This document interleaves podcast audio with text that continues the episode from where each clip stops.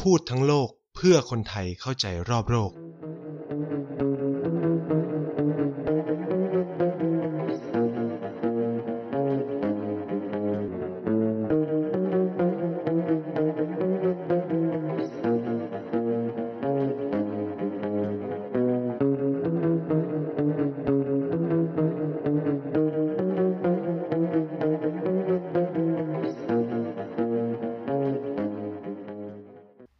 ดีครับ กลับมาพบกันอีกแล้วนะครับ กับรายการพูดทั้งโลก EP ที่ 7 แล้วนะครับ ก็ตามหัวข้อเลยนะครับ วันนี้เราจะมาคุยกันเกี่ยวกับประเทศภูฐานเนาะก็ภูฐานก็เป็นอีกประเทศหนึ่งใน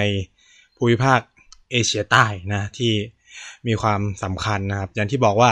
ซีซั่นแรกนี้เราจะมาคุยเกี่ยวกับเอเชียใต้ทั้งหมดเลยนะครับ อันนี้ก็ต้องบอกไว้ก่อนนะฮะสำหรับใครที่งงๆว่าเอ๊ะทำไมมันไม่หลุดออกจากเอเชียสักทีอะไรเงี้ยก็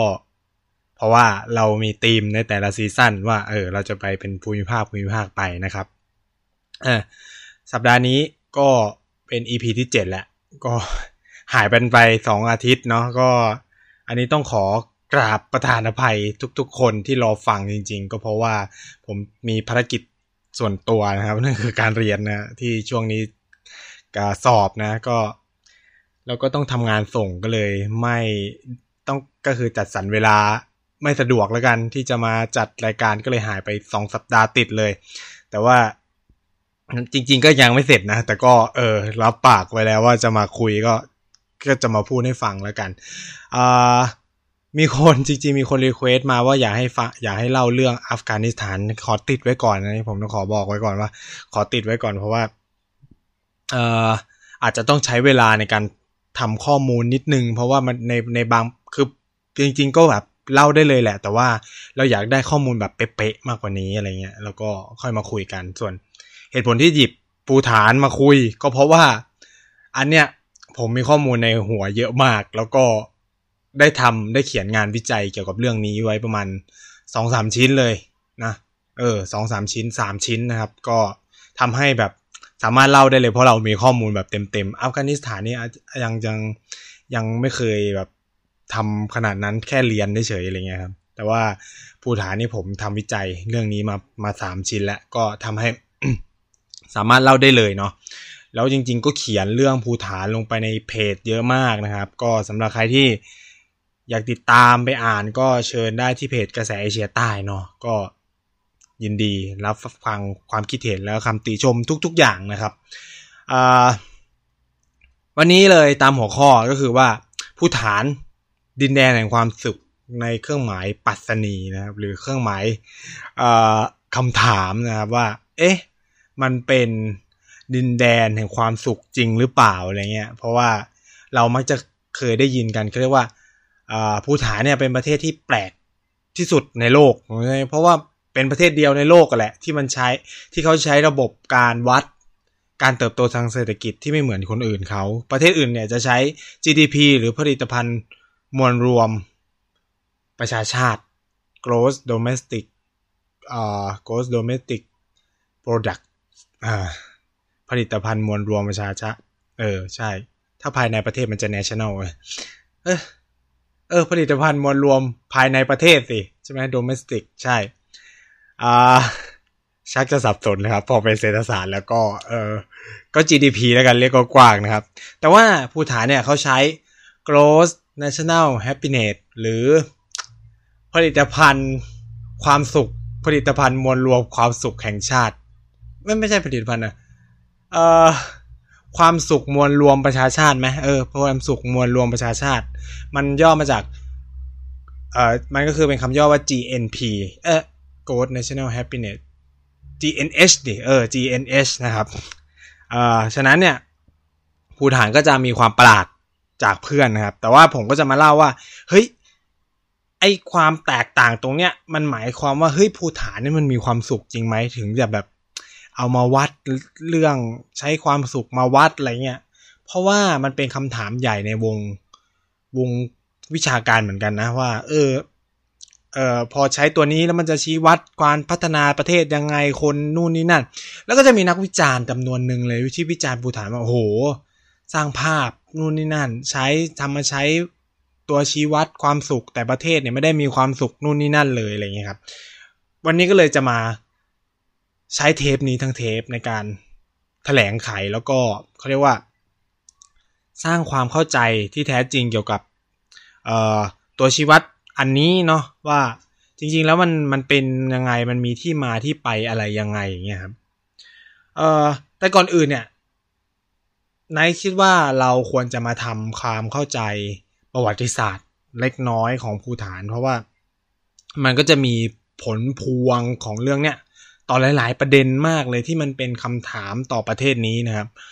เพราะว่าในในช่วงหลายหลายปีมาเนี้ยผมเริ่มเห็น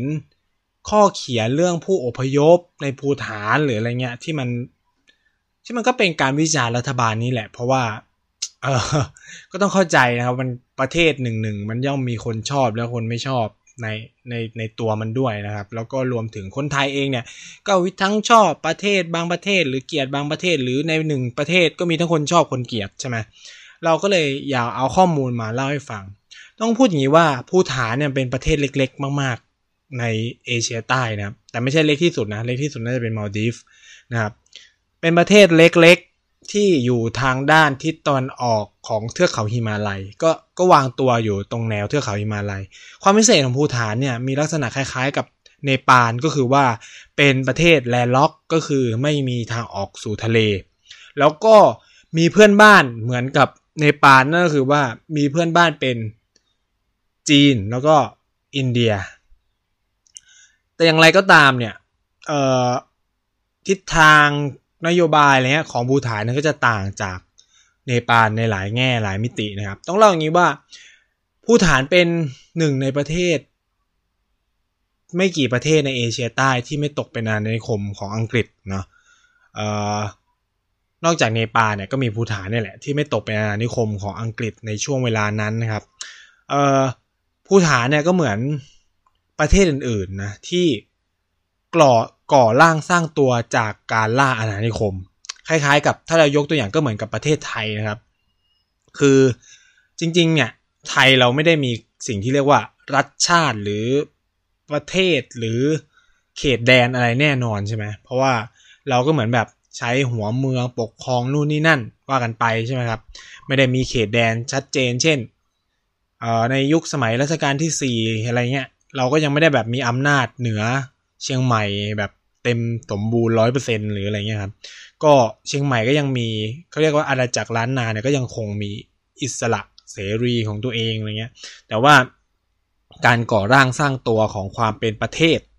ของไทยเนี่ยมันเริ่มหรือสยามในเวลานั้นเนี่ยมันเริ่มในสมัยรัชกาลที่ห้าเมื่อการล่าอาณานิคมเข้ามาเราเริ่มสูญเสียดินแดนใช่ไหมการสูญเสียดินแดนเนี่ยมันมามันนำมาซึ่งการเขียนแผนที่ แล้วก็การขีดเส้นเขตแดน แล้วก็ทำให้ รัฐสยามในเวลานั้นเนี่ยก็ต้องผนวกรวมดินแดนของตัวเองก่อนที่จะสูญเสียไป ฉะนั้นในยุคสมัยรัชกาลที่ 5 ก็มีการเข้าไปยึดเชียงใหม่ใช่ไหมยึดมณฑลปัตตานียึดนู่นนี่นั่น แล้วก็ส่งข้าราชการจากส่วนกลางไป แต่ก่อนเนี้ยมันไม่ได้เป็นแบบนั้นใช่ไหมครับ แต่ก่อนนี้มันคืออแต่ละประเทศแต่ละอาณาจักรเนี่ยเขาก็จะมีการสืบเชื้อสายเจ้าเมืองของตัวเอง ไม่ได้ถูกส่งมาจาก กรุงเทพมหานครใช่ไหมก็คือเจ้าเชียงใหม่ก็จะสืบสายโลหิตกันไปนะครับ ก็มันก็เหมือนเป็นความอิสระนะฮะผู้ฐานเนี่ยก็มีลักษณะแบบนั้นนะครับ คือมีเจ้าพื้นถิ่นเยอะแยะมากมายอยู่ในรัฐภูฐานเลย มีทั้งเจ้าปาโลเจ้าทิมพูใช่ไหม ปุซองคา มีแบบโอ้โหอาณาจักรเยอะแยะมากมายอยู่ในภูฐานนะครับ ซึ่งเขาก็ลบกันไปลบกันมานะไม่มีใครแบบมีอำนาจเต็มนะครับ ในยุคนั้นเนี่ยภูฐานถูกปกครองด้วยสองเขาเรียกว่าเป็นการปกครองในลักษณะสองระบบนั่นคือธรรมธรรมราชากับคารวะราชาพูดไงก็คือว่ามีกษัตริย์สององค์ แต่กษัตริย์องค์หนึ่งเนี่ยเป็นกษัตริย์ปกครองพระ ในขณะที่กษัตริย์อีกคนหนึ่งก็คือเป็นกษัตริย์ปกครองคารวาสแต่ทั้งสององค์ก็คือมีสถานะเป็นกษัตริย์ที่ประชาชนให้ความนับถือเหมือนกันหมดเนาะแล้วก็มีอำนาจบารมีพอๆกัน แล้วก็แต่ก็คือเวลาจะเกิดอะไรขึ้นสองคนนี้ก็ต้องปรึกษาหารือกันไปนะครับ ก็จะสืบเชื้อสองคนนี้ก็จะสืบเชื้อเชื้อสายมาจากคนละแบบคนละเจ้ากันเลยประมาณนี้อะก็ประมาณนี้ แต่ว่าความเปลี่ยนแปลงเนี่ยมันเริ่มขึ้นในประมาณปีพันทศวรรษเอ่อปี พันเก้าร้อยทศวรรษพันเก้าร้อยเนี่ยผู้ฐานเริ่มเกิดการเปลี่ยนแปลงเพราะว่าอังกฤษเข้ามานะครับสิ่งสำคัญเนี่ยมันมีเจ้าท้องถิ่นองค์หนึ่งนะครับที่รู้จักปรับตัวนั่นคือก็คือเป็นเจ้าเล็กๆเนี่ยแหละ แต่ว่าไม่ได้แบบไม่ได้แบบเป็นเขาเรียกว่าคารวะราชาหรือธรรมราชามาก่อนอะไรเงี้ยรู้จักปรับตัว เพราะว่าภูฐานเนี่ยก็ได้ทำสงครามกับอังกฤษเหมือนกัน แล้วก็พ่ายแพ้นะครับทำให้เจ้าเล็ก ๆแข่ง ผู้ทรงคาคนเนี้ย ก็รู้สึกว่าเฮ้ยเราเนี่ยไม่มีศักยภาพที่จะสู้อังกฤษเลย ฉะนั้นเนี่ยสิ่งที่เขาทำนั่นก็คือ เขาก็ไปร่วมมือกับอังกฤษซะนะครับเขาก็ไปร่วมมือกับอังกฤษแล้วก็ได้ใช้สิ่งเหล่านี้ให้เป็นประโยชน์นั่นคือการได้ร่วมมือกับอังกฤษนำมาซึ่งอาวุธยุทโธปกรณ์ใหม่ๆ ที่ได้เข้ามาใช่ไหมครับเขาก็ใช้สิ่งเหล่านี้ในการไปปราบปรามเจ้าพื้นถิ่นอื่นๆ จนสามารถ รวมแผ่นดินได้สำเร็จนะครับรวมแผ่นดินภูฐานได้สำเร็จในปี 1907 แล้วก็สถาปนาตัวเองขึ้นเป็นกษัตริย์นะครับซึ่งก็คือเป็นปฐมมกษัตริย์แห่งราชวงศ์จิกมี่ใช่ไหมเอ่อราชวงศ์วังชุกสิไม่ใช่ราชวงศ์ที่ราชวงศ์วังชุกนั่นคือกษัตริย์เอ่อุกเกนอุกเกนวังชุกวังชุกนะครับนั่นคือเป็นปฐมมกษัตริย์ของราชวงศ์วังชุกอ่าซึ่งพระองค์ก็รวมแผ่นดินได้สำเร็จแล้วก็ก่อตั้ง ความเป็นรัฐภูฐานขึ้นมา บนสิ่งที่เรียกว่าาได้รับการสนับสนุนจากอังกฤษ แต่ต้องมองงี้ว่าคำว่ามันเป็นประเทศเนี่ยไม่ได้หมายความว่ามันจะยิ่งใหญ่ใหญ่โตอะไรอย่างนั้นนะครับ มันก็ไม่ได้ใหญ่ขนาดนั้น ก็คือยังเป็นเหมือนชุมชนโบราณอยู่เลยนะครับ ถ้าใครไปดูรูปถ่ายมันจะมีรูปถ่ายของกษัตริย์อุกเยนในสมัยก่อนเนี่ยก็จะแบบถ่ายรูปไว้กระต๊อบก็คือพระราชวังของพระองค์เนี่ยเป็นกระต๊อบเล็กๆ นะครับ แต่ก็คือเป็นกษัตริย์พื้นเมืองโบราณอะไรเงี้ยอารมณ์แบบเจ้าเจ้าในป่าในเขาอะไรประมาณนี้ก็คืออยู่กันแบบนั้นอะไรเงี้ย ซึ่งหน้าที่หลักของกษัตริย์โอเกนวังชุกคืออะไรรู้ไหมครับคือการนำทางพวกพ่อค้าอังกฤษก็คือเป็นคนคอยดูแลเส้นทางการค้าระหว่างอังกฤษกับทิเบต ในการเดินทางผ่านภูฐาน ก็คือมีหน้าที่อำนวยความสะดวก เพราะอังกฤษก็รับรองความเป็นกษัตริย์ของกษัตริย์อุกเย็นนะครับ แล้วก็รับรองอาณาจักรภูฐานในฐานะดินแดนรัฐกันชนระหว่างบิติชราชของอินเดียกับทเบตหรือจีนในเวลานั้นอะไรเงี้ยก็อาจารย์อุกเยนก็จะมีหน้าที่ในการคุ้มครองขบวนสินค้า แล้วก็เป็นคนสำคัญนะครับ ที่พารัฐบาลอังกฤษไปเจรจาการค้าเจรจาเขาเรียกว่าเอ่อสนธิสัญญากับทิเบตด้วยเนี่ยพระองค์ก็จะมีความสำคัญมากกับอังกฤษ ความสัมพันธ์แบบเนี้ยไม่ได้สูญหายไปไหนนะครับ จนกระทั่ง แม้กระทั่งว่าอินเดียได้รับเอกราชแล้วความสัมพันธ์อินเดียภูฐานเนี่ยก็ยังดีไม่ไม่ได้มีความเปลี่ยนแปลงอะไรนะครับ แล้วก็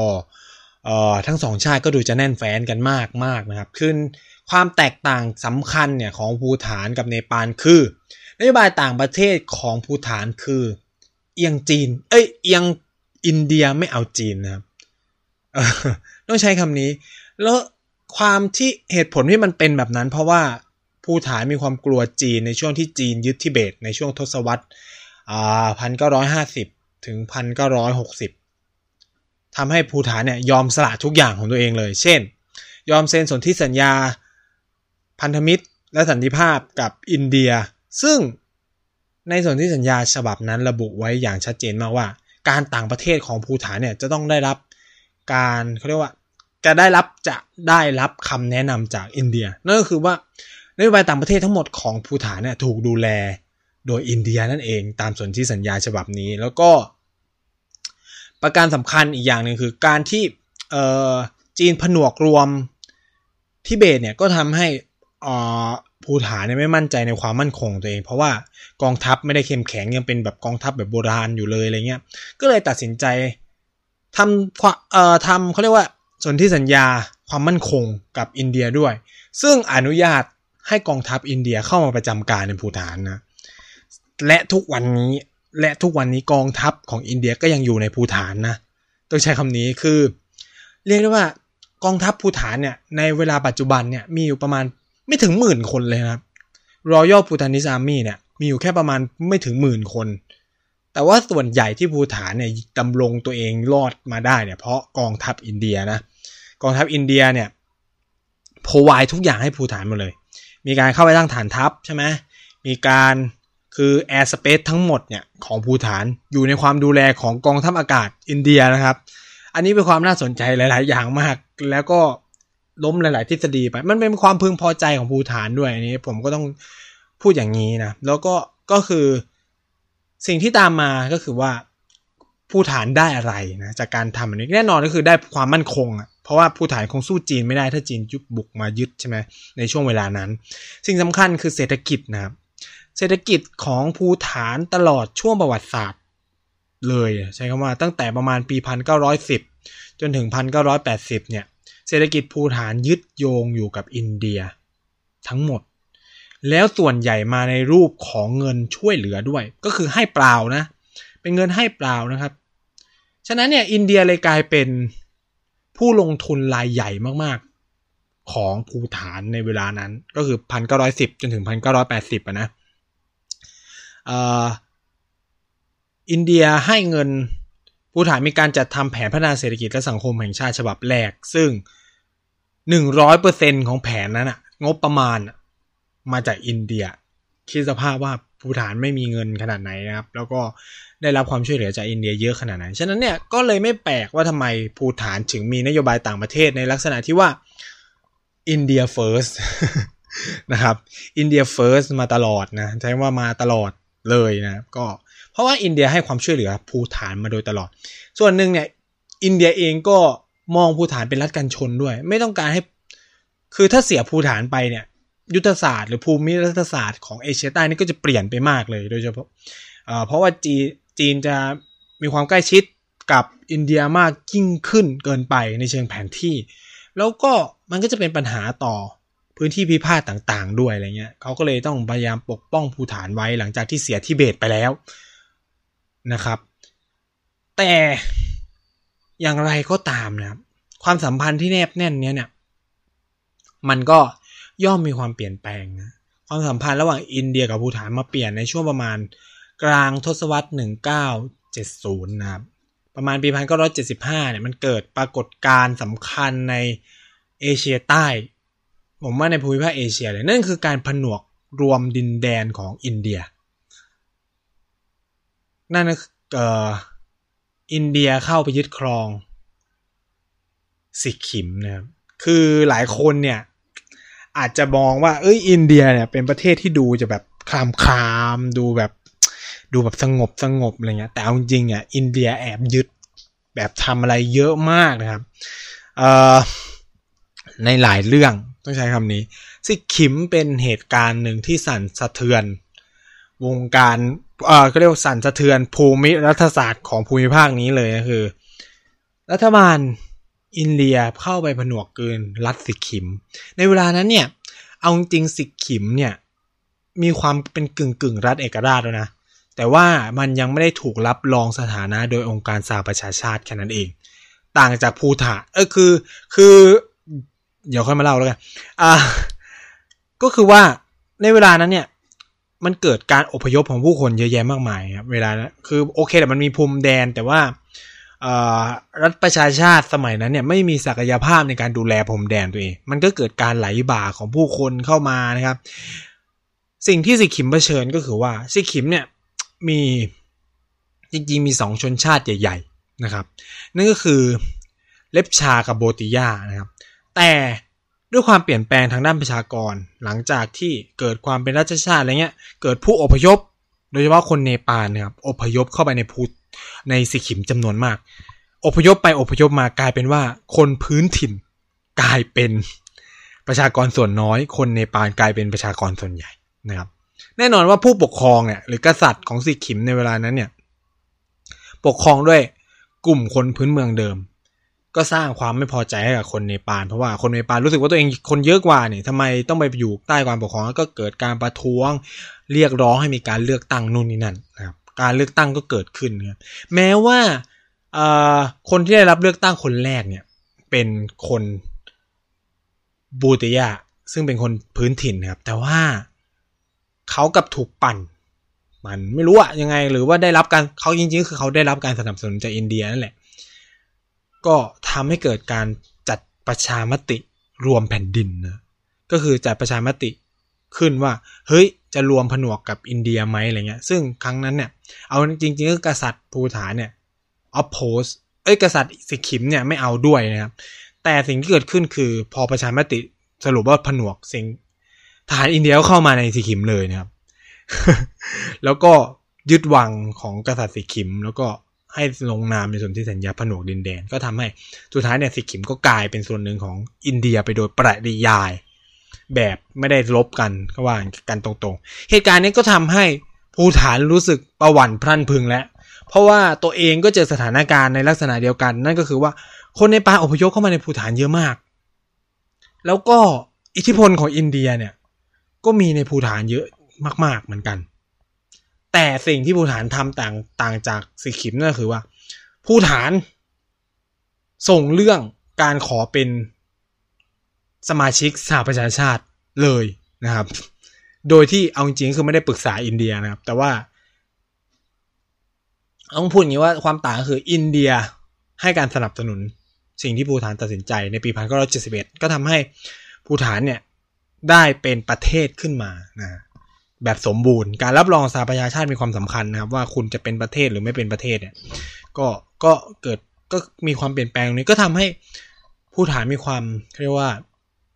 มั่นอกมั่นใจในในในในการที่จะแบบทำอะไรมากขึ้น เพราะว่าตัวเองก็เป็นประเทศแหละการที่จะถูกอินเดียยึดก็ไม่ใช่เรื่องง่ายนะครับ หรือถูกจีนยึดก็ไม่ใช่เรื่องง่ายแล้วเพราะตัวเองเป็นประเทศแล้วนะเออแต่อย่างไรก็ตามเนี่ย มันก็ปฏิเสธไม่ได้ว่าเออเขาเรียกว่าประชากรศาสตร์ของภูฐานมันเปลี่ยนไปแล้วนะครับ โดยเฉพาะการเข้ามาของ คนเนปาลอพยพจำนวนมากในพื้นที่ภูฐานนะครับต้องพูดว่าพวกนี้อพยพเข้ามาหลังจากที่ภูฐานเป็นเป็นเป็นอาณาจักรแล้วอะ่ะ ก็ใช้คำนี้แล้วกันก็คือ มันก็เลยมีความเปลี่ยนแปลงเยอะแยะมากมายในภูมิศาสตร์เอาจริงการที่คนในปานเคลื่อนไหวในการเรียกร้องให้สิขิมกลายเป็นประเทศเนี่ยไอ้สิขิมไปผนวกกับอินเดียเนี่ยสร้างความประหวัติพันพึงมากนะครับในในในหมู่ของ ของประชากร หรือผู้ปกครองภูฐานในเวลานั้น โดยเฉพาะกษัตริย์เนี่ย เพราะว่าความเคลื่อนไหวเนี่ยมันไม่ได้เกิดขึ้นแค่ในสิขิมมันเกิดขึ้นในเนปาลด้วยโดยเฉพาะการเรียกร้อง ระบบประชาธิปไตยในการเลือกตั้งนู่นเนี่ยมันมันสั่นคลอนก็เรียกว่าสั่นคลอนสถานะปกติของของเจ้าแล้วกันเออรัฐบาลภูฐานในเวลานั้นซึ่งอยู่ภายใต้การปกครองขององค์กษัตริย์ จิกมีซิงเกวังชุกนั่นก็คือพระบิดา ของกษัตริย์องค์ปัจจุบันเนี่ยท่านยังคงมีชีวิตอยู่นะ ก็เลยคิดวิธีนะครับ ที่จะทำไงให้มันกลายเป็นคนภูฐานให้หมดอะก็เลยออกนโยบายที่เรียกว่า New National Policy หรือดิงกำนำสานะครับนโยบายนี้เป็นการกำหนดประเด็นเรื่องอะคนภูฐานคืออะไรอะเช่นการแต่งกายภาษาข้อกำหนดต่างๆ เรื่องชาติอะไรประมาณนี้ซึ่งแอพพลายกับคนในประเทศทั้งหมด คือในภูฐานเนี่ยมีประชากรอยู่ด้วยกัน3กลุ่มนะครับสามกลุ่มด้วยกันก็คืองารบซาโชบแล้วก็โลกชัมปา คือโลกชัมปาเนี่ยเป็นคนในป่านั่นแหละ ที่ส่วนใหญ่จะอาศัยอยู่ตอนใต้ของประเทศนะครับ แล้วก็อยู่ติดกับอินเดีย เพราะว่าพวกนี้ก็คืออพยพเข้ามาเข้าใจไหมอันนี้ คือนโยบายนี้ออกในปี 1985 นะครับ แล้วก็ตามมาด้วยกฎหมายพระราชบัญญัติฉบับแรกคือพระราชบัญญัติสัญชาติ พระราชบัญญัติสัญชาติเนี่ยมีความสำคัญมากแล้วก็นำมาสู่ความวุ่นวายในภูฐานในประเด็นผู้อพยพก็คือว่า พระราชบัญญัติสัญชาติของภูฐานระบุไว้ว่า คนที่จะได้ถือสัญชาติภูฐานต้อง แสดงตนให้ได้ว่าพ่อแม่ตัวเองอยู่มาก่อน ปีพันเก้าร้อยห้าสิบแปดอ่า ความยุ่งยากก็เกิดขึ้นแน่นอนเลยคือนโยบายนี้มันแอดแท็กพวกอพยพนะครับ พวกที่อยู่มาก่อนเนี่ยก็ไม่มีปัญหาอยู่แล้ว พวกงาโรบซาโชบเนี่ยมันไม่มีปัญหา ความปัญหาไปตกที่พวกโรคชัมปา ที่เป็นคนเนปาลนะครับ ที่เป็นคนเชื้อสายเนปาลซึ่งโอเคมันก็มีคนพื้นถิ่นเดิมอยู่แล้ว แล้วก็มีพวกที่อพยพเข้ามาใหม่ มันนโยบายเนี้ยมันสั่นคลอนสถานะของพวกคนเนปาลอพยพ มันก็เลยนำไปสู่การประท้วงในปี 1988 นะครับ เริ่ม เริ่มเริ่มมีการบังคับใช้ใช่ไหมแล้วก็มีการประท้วงวุ่นวายนะครับ แล้วก็นำมาสู่ความสุดยอดเออนำมาสู่ปลายทางสุดก็คือการเรียกร้องให้เกิดการเลือกตั้งนะครับ จากคนเนปาลอพยพพวกนี้ก็เรียกร้องให้มีการเนื้อเลือกตั้งนะครับ แต่ความต่างก็คือว่า ความต่างเนี่ยเออคือผู้ฐานไม่ได้แคร์ใช่ไหม ภูฐานไม่ได้แคร์เพราะว่าประชากรเนปาลในภูฐานเนี่ยยังมีจำนวนน้อยกว่าคน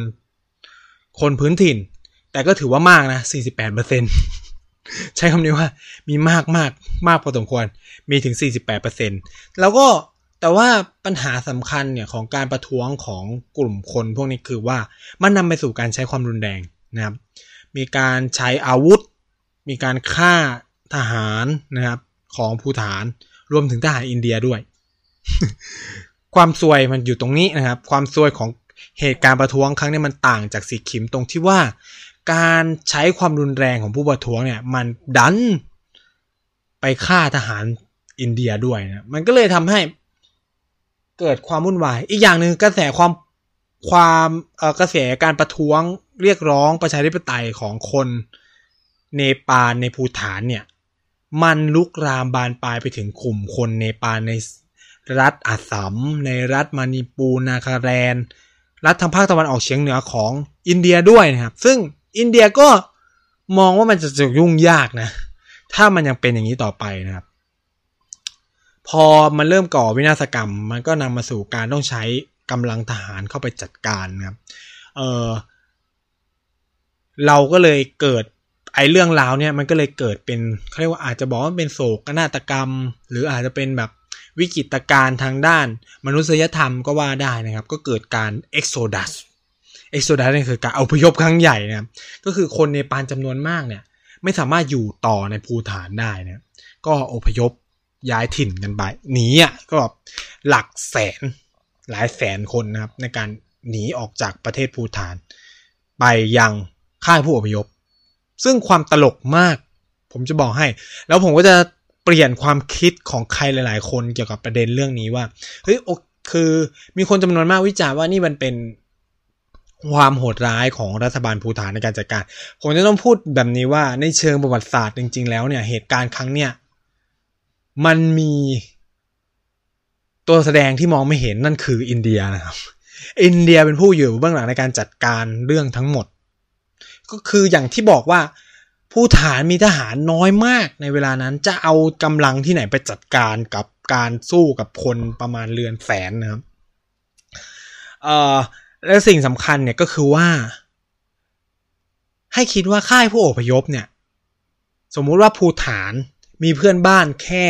จีนกับอินเดียใช่ไหมถ้าเกิดการอพยพ คุณผู้ฟังคิดว่าผู้ค่ายผู้อพยพควรจะอยู่ที่ไหน อ่า ในใจทุกคนอาจจะคิดว่าอินเดียนะครับ แต่ผิดนะค่ายผู้อพยพไปอยู่ที่เนปาลงงไหมคือความมันเป็นคือคุณจะต้องทำความเข้าใจว่า คุณต้องคิดนะครับว่า เฮ้ยผู้ฐานไม่มีแผ่นดินติดกับเนปาลแต่ผู้อพยพไปอยู่ในเนปาลได้ยังไงวะคำตอบก็คือว่า รัฐบาลอินเดียเป็นผู้จัดการให้ทั้งหมด ก็คือ เอาเบียดคนพวกเนี้ย ไปอยู่ในปาลนะครับ ก็คือเอารถไปส่ง เอาอะไรไปจัดการอะคือเอาไปทิ้งไว้ให้เนปาลให้หมด เพราะว่าทั้งเนทั้งภูฐานและอินเดียมองว่าคนพวกนี้เป็นคนเนปาลไม่ได้เป็นมองว่าเป็นคนของตัวเองนะ เพราะว่าพวกนี้มันอพยพเข้ามาทีหลังอะไรเงี้ย ความซวยก็ไปตกที่ UNHCR เอ้ยเออ High Commissioner of Refugee ใช่ไหมก็คือ ก็คือไปตก ไปตกกับสำนักงานข้าหลวงใหญ่ผู้ริภัยแห่งสหประชาชาติในการจัดการเรื่องพวกนี้เพราะรัฐบาลเนปาลก็บอกว่า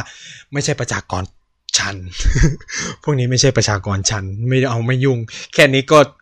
จิมหายวายวอดอยู่แล้วประเทศตัวเองเลยก็ยังจัดการยากอะไรเงี้ย ประเด็นปัญหาผู้อพยพของภูฐานเนี่ย ก็เลยเป็นอย่างนี้ก็คือว่ามันไม่ได้เกิดจากภูฐานเพียวๆนะมันมีอินเดียด้วยนะครับในการเข้ามาจัดการเรื่องนี้นะ อันนี้ก็พอจะทำความเข้าใจนะ ประเด็นเรื่องผู้อพยพ ต่อมาเนี่ย เอ่อ ต้องเรียกได้ว่า ปัญหานี้เนี่ย มันนำมาสู่เขาเรียกว่ากลุ่ม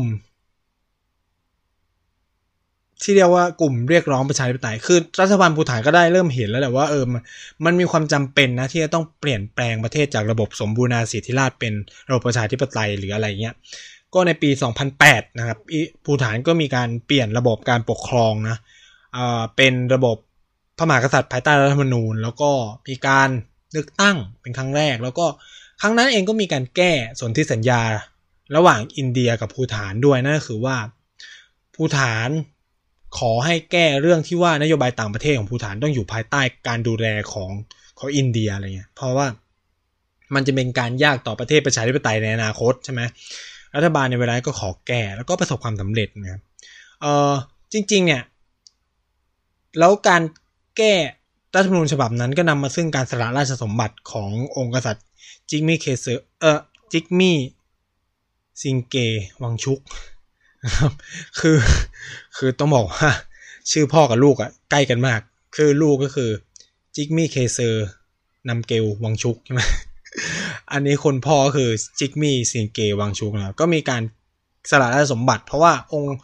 องค์พ่อเนี่ยก็มองว่าเอ้ยในเมื่อการเปลี่ยนแปลงระบบการปกครอง แล้วก็ควรจะมีกษัตริย์องค์ใหม่ภายใต้รัฐธรรมนูญไปเลยก็ส่งให้ลูกไปอะไรเงี้ยตัวเองก็พักผ่อนแต่จริงๆแล้วพระองค์ก็ยังทรงงานนะต้องใช้ไม่ทรงงานหลาย ๆ อย่างอยู่นะครับ แต่ก็คือ ถ่ายเทงานจำนวนมากและให้ลูกเนี่ยพระองค์เนี่ยเป็นบุคคลสำคัญคนหนึ่ง เพราะว่าเป็นคนคิดสิ่งที่เรียกว่า growth national happiness นั่นเองนะครับ หรือความสุขมวลรวมประชาชาตินะคอนเซปต์เนี่ยคนไทยจำนวนมากเข้าใจผิดอย่างลึกซึ้งเลยนะครับ คือ คนไทยมองว่าภูฐาคือแนวคิดเนี่ย ของภูฐาเนี่ย มันวัดไม่ได้ มันโอ้ความสุขมันจะวัดยังไง แล้วภูฐานแล้วก็จะชอบบอกว่า โอ้โหภูฐานมันไม่มีความสุขนู่นนี่นั่นเลยนะเออมันคนจำนวนมากก็ตกงานนู่นนี่นั่นอะไรเงี้ย ก็คำตอบคือภูฐานยอมรับสิ่งเหล่านี้ทั้งหมดนะครับภูฐานไม่ได้บอกว่า ฉันมี GNS แล้วประเทศฉันมีความสุขนะเออภูฐานมี GNH เพื่อให้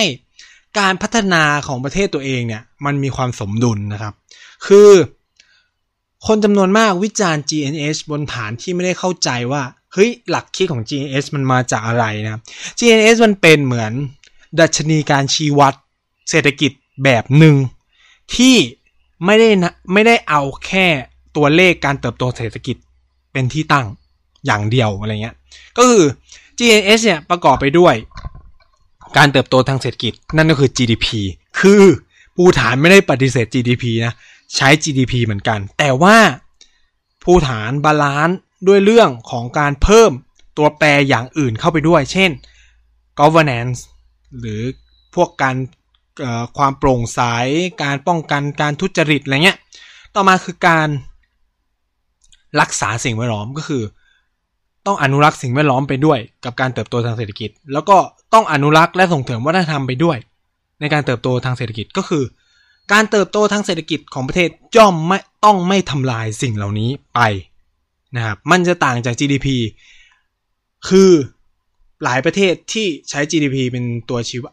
จำนวนส่วนใหญ่ใช้ GDP เป็นตัวชี้วัดก็คือ ดูแค่ว่าเอ้ยปีนี้กี่เปอร์เซ็นต์โตกี่เปอร์เซ็นต์กี่เปอร์เซ็นต์แต่ว่าไม่ได้สนใจว่าเฮ้ยคุณภาพชีวิตของคนมันเปลี่ยนไปไหมเฮ้ยคุณทำลายสิ่งแวดล้อมไปเยอะแค่ไหน การที่ได้ตัวเลขนี้เข้ามาอะไรเงี้ยมันไม่ถูกเอาไปคิดคำนวณ พูดง่ายๆคือว่าหลักคิดของ GNS เนี่ยมันมีความคล้ายคลึงกับ Sustainable Development Goal นั่นคือเป้าหมายการพัฒนาที่ยั่งยืนนั่นแหละคล้ายกันเลยก็คือว่าเราจะโตยังไงแบบที่ธรรมชาติไม่สูญเสีย คนรุ่นอนาคตยังสามารถใช้ทรัพยากรเหล่านี้ได้ นี่คือคอนเซปต์ง่ายๆของ GNH เลย ซึ่งเป็นคอนเซปต์ที่ดี ถามว่าภูฐานทำได้สำเร็จไหมครับตอบคือไม่ยังไม่ได้สำเร็จนะ คือเขามีแนวคิดแบบนี้เพื่อให้การกำหนดนโยบายการพัฒนาประเทศเนี่ย มันสร้างความยั่งยืนมากขึ้นอะไรเงี้ยนะครับ แต่ว่ามิสใหญ่ของคนไทยเลยก็คือว่า คิดว่าพอภูฐานใช้ GNS แล้วเศรษฐกิจภูฐานจะไม่ดีคำตอบคือผิดนะครับ GDP ภูฐานโตเฉลี่ยนะครับ ในช่วง 20 ปีที่ผ่านมา7เปอร์เซ็นตนะครับ ไม่ได้แย่ ใช้คำนี้ว่าไม่ได้เยอะแต่ไม่ได้แย่ แต่ ในขณะเดียวกันภูฐานเป็นประเทศเดียวในโลกนะ ที่เป็น negative carbon emission นั่นคือว่า เป็นประเทศที่ปลดปล่อยก๊าซคาร์บอนเป็นลบ ก็คือมีการปลดปล่อยคาร์บอนน้อยกว่าพื้นที่กักเก็บ น่าสนใจ ถูกไหม เศรษฐกิจเติบโต 7%ต่อปีนะ แต่ว่า การปลดปล่อยก๊าซคาร์บอนกับน้อยมาก แล้วก็ เอ่อ ยิ่งไปกว่านั้นก็คือว่าภูฐานเป็นประเทศที่มีพื้นที่ป่าไม้นะครับ ย้ำว่าพื้นที่ป่าไม้75%ของพื้นที่ทั้งหมด เออ นี่คือความเป็นจริงนะครับ ของประเทศนี้นะ ผมก็มีความเออ Amazing เหมือนกัน แต่ถามว่าภูฐานเจริญไหม เทียบกับไทยบอกเลยว่าไม่นะคนภูฐานจำนวนมากกว่ามาไทย แต่มันเป็นความเจริญทางวัตถุไง แต่ว่า ถามว่าความเจริญทางวัตถุจำเป็นไหมมันก็จำเป็นนะ แต่ว่าภูฐานเขาไม่ได้เร่งรีบในการพัฒนาตัวเอง เขาค่อยๆ ไป ค่อยๆ ไปนะครับ แต่ว่ามีคนยากจนไหม มีเยอะมากนะครับ พื้นที่เกษตรเพียงพอไหมโห ไม่พอนะครับเอ่อคนรุ่นใหม่ตกงานเยอะไหม เยอะเหมือนกันสามสี่เปอร์เซ็นตนะครับ แต่นั่นไม่ได้หมายความว่าภูฐานจะละเลยนะภูฐานก็ยังทำของตัวเองไป แต่ว่าไม่ได้จะแบบเฮ้ยเอาอุตสาหกรรมหนักมาลง เอาอะไรนู่นนี่นั่นมาลงนะครับเพราะว่าอย่างที่บอกก็คือเขาต้องการพัฒนาไปอย่าง เรื่อยๆของเขาแบบเนี้ยไม่ใช่ไม่ใช่แบบโตเร็ว แต่ว่าสิ่งแวดล้อมเสื่อมโทรมวัฒนธรรมเสื่อมทรามนะครับ อันนี้ก็ไปไม่รอดนะมันก็คือจะอยู่กันยากต่อไปในอนาคตมันก็จะอยู่กันยากเอ่อผู้ฐานในรัฐบาลปัจจุบันเนี่ยมีแนวนโยบายแบบรัฐสวัสดิการสูงมาก แล้วก็มีการหารายได้ นู่นนี่นั่นมีการใช้ มีการเพิ่มการรักษานู่นนั่นนะครับเยอะแยะมากมาย ผู้ฐานมีความร่วมมือกับองค์การระหว่างประเทศเยอะมากในเรื่องสิ่งแวดล้อมนะน่าจะเป็นแนวหน้าของโลกเลยแหละในเรื่องพวกนี้นะครับฉะนั้นเนี่ยเวลานายกรัฐมนตรีของภูฐานไปเวทีสหประชาชาติก็จะพูดเรื่องนี้ตลอด เพราะว่าเป็นสิ่งที่เขาขายได้ แล้วก็สิ่งแวดล้อมสำคัญกับภูฐาน เพราะว่าภูฐานขายสิ่งเหล่านี้ในเรื่องของการท่องเที่ยวด้วย การท่องเที่ยวภูฐานไม่ได้เออาจะเข้าไปได้นะครับ ต้องมีการซื้อทัวร์จ่ายรายวันแพงมาก ผมใช้คำว่าแพงมากไม่ใช่ถูกๆเลยนะครับในการเข้าภูฐานเนี่ยแล้วคิดเป็นวันด้วย แล้วไปได้เฉพาะในบางพื้นที่ เพราะว่าเขาไม่อยากให้การท่องเที่ยวไปกระทบวิถีชีวิตคน ไม่อยากให้การท่องเที่ยวไปกระทบสิ่งแวดล้อมของเขาอะไรเงี้ยคือถ้าอยากจะเปิดให้แมสมันก็ทำได้อยู่แล้วอะไรเงี้ยภูฐานเพิ่งปรับนโยบายสิ่งท่องเที่ยวใหม่หลังจากที่คนอินเดียเข้าไปในภูฐานถล่มทลายจนสิ่งแวดล้อมเจ๊งก็คือ ปรับใหม่คือคิดเงินคนอินเดียด้วยตอนนี้นี่มันเป็นความน่าสนใจของประเทศนี้ ถามว่าภูฐานเป็นดินแดนแห่งความสุขจริงไหมคำตอบคือผมตอบไม่ได้นะ เอาจริงมันตอบไม่ได้ เพราะความสุขไม่รู้วัดกันยังไง ความสุขมันเป็นเรื่องของคุณส่วนปกติเลย คือถ้าเรามีความสุขที่ว่าเฮ้ยสิ่งแวดล้อมมันสมบูรณ์อะไรเงี้ย ก็อาจจะตอบได้ว่าภูฐานประสบความสำเร็จนะเป็นประเทศที่มีความสุข แต่ถ้าเราบอกว่าเฮ้ยความสุขคือเฮ้ยเรามีไฟเรามีแบบ เครื่องอำนวยความสะดวกที่ดีของเราก็ยังก็ต้องบอกว่าภูฐานก็ยังไม่มีความสุขนะ ถ้าใช้ไอ้สิ่งเหล่านี้เป็นตัวชี้วัดอะไรเงี้ยอ่า นี่ก็เลยเป็นสิ่งที่ผมจะมาเล่าในเทปนี้นะครับ ก็หวังว่าหลายคนจะได้รับความเข้าใจและมุมมองใหม่ๆ เกี่ยวกับประเทศนี้มากขึ้น นั่นคือประเทศภูฐานหรือ เราจะเรียกกันว่าดินแดนแห่งมังกรฟ้านะครับ Thunder Dragon นะเพราะว่า มันเลยธงชาติภูฐานเนี่ยเป็นรูปมังกรคาบแก้ว เพราะว่ากษัตริย์องค์แรกเนี่ยฝัน คือการคือเขาเรียกว่าประวัติศาสตร์ของภูฐานเนี่ยคือคนที่มาบุกเบิกดินแดนเนี่ย มองเห็นมังกรฟ้าคาบแก้วอยู่บริเวณตรงนี้ก็เลยเดินทางมาที่นี่แล้วก็ก่อตั้งประเทศนะครับ ก็เลยเป็นที่มาของธงชาติของภูฐานแบบนี้นะครับ พูดทั้งโลกสัปดาห์นี้ก็ขอจบรายการแต่เพียงเท่านี้แล้วพบกันใหม่สัปดาห์หน้านะครับ สวัสดีครับ